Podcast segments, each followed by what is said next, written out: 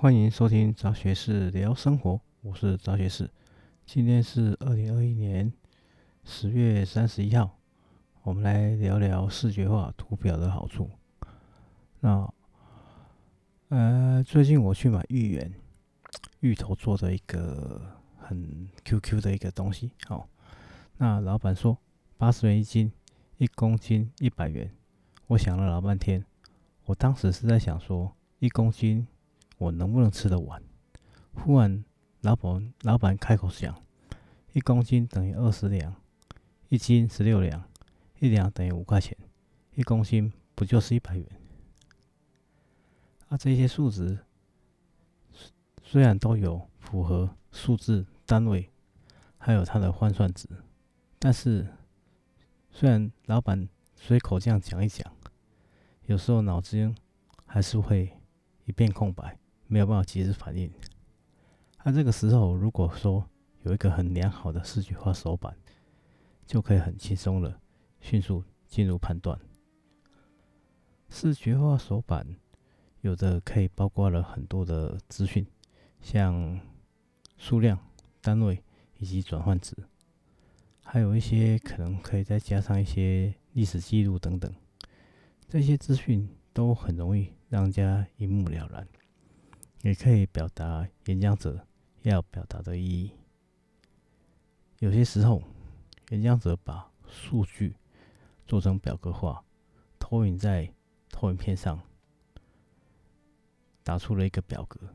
那你可以看到演讲者比较东比较西来证明讲述的内容。有时候我看老半天。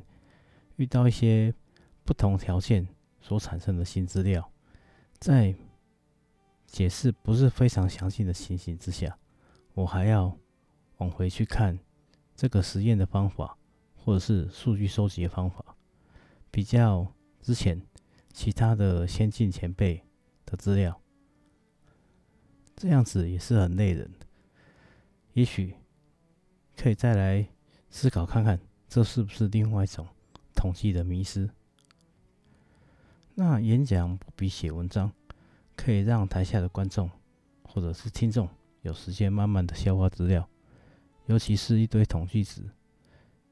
有时候在一堆有百分比的资料做出不同单位的比较的时候，或者是说时间每个间隔采取采样不一样，来强化数值的可证性。当下可能讲的口沫横飞。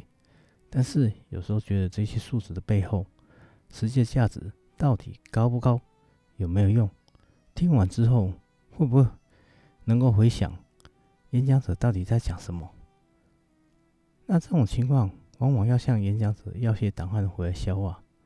如果这时候可以有个图，我会觉得比较有意思。图上可以表现数值的趋势，如果再标明两个值的比较。哪个高是比较好，还是低比较好？这样就很容易明了。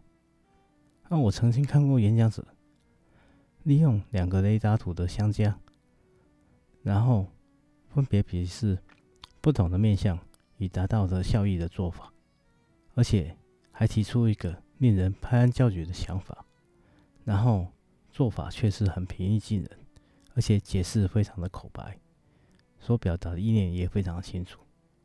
当然，有些图表在合成上加入一点漫画人物或者是物品出来的梗图，以表达这个图片或图画所传达的是好的梗图，都会有目标、证据、结论，让你一看就非常的明了。啊，但是如果隐喻失意，那图形化的梗图就会常常。使听讲者无法在短时间内证明或澄清，陷入逻辑的迷失。这里要先讲，我不是鼓励大家制造所谓的逻辑性的迷失，或者是统计上的迷失。但是，往往有很多的演讲，在我们在思维还没有能够找到相同资料取证的时候，往往就会陷入这个迷失。当然，网络上有很多动态资料，像 JSON 资料格式，很多情况下都很容易遇到这方面资料。这时候收集者可以把时间标注下来，这样就很容易来分类这个资料。否则，资料经常变动，收集资料时间没有标注的时候，则只能提供一个网址的连接，这样子会把原版的分析或者文章的数据不同，那跟现在的比较上就会有些差距，有很大的可能性对发表的文章造成可信度的影响。当然，JSON 很容易跟文书软体结合，这倒是不用担心。另外的是。XML 的格式有很多读者互动的做法，那建议从网络截取这些资料的时候，尽量都要接加上一个取得资料的时间，不然每次作图可能会有些略有不同，会有上上下下的资料。换而言之，有没有另外可能性，像透过声音 Podcast 来提供数据分析的方法？哦，我觉得是很困难。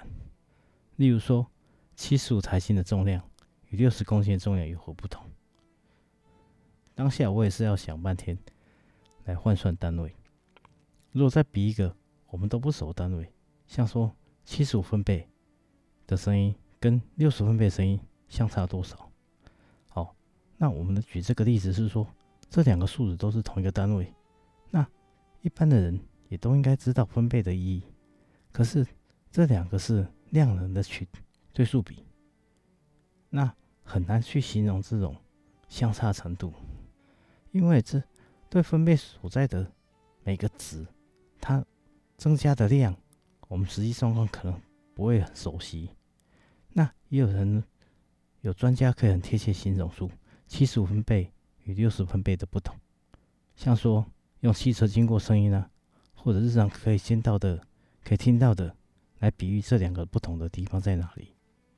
那把这些东西数据，或者是说一个演讲有个图是多重要。那我们回头来蹭一下武侠小说，几乎所有的武侠小说都会有插画，一个插画会不会给人多少遐想？哦，这方面的话，我觉得我的志愿，我应该讲我的志愿本来就不是写出一个武侠小说。或者是多精彩绝伦的故事，而是说，我觉得到现在为止，我还是想把《蜀山剑侠传》看完。可惜这本巨著还没有结尾，有待大侠续写。书中的讨论，不论是二云、三音，随手取一段，都可以来品味半天。里面的插画也活灵活现。真的是一图表千言啊。好的，我是杂学士，Have a nice day，谢谢收听。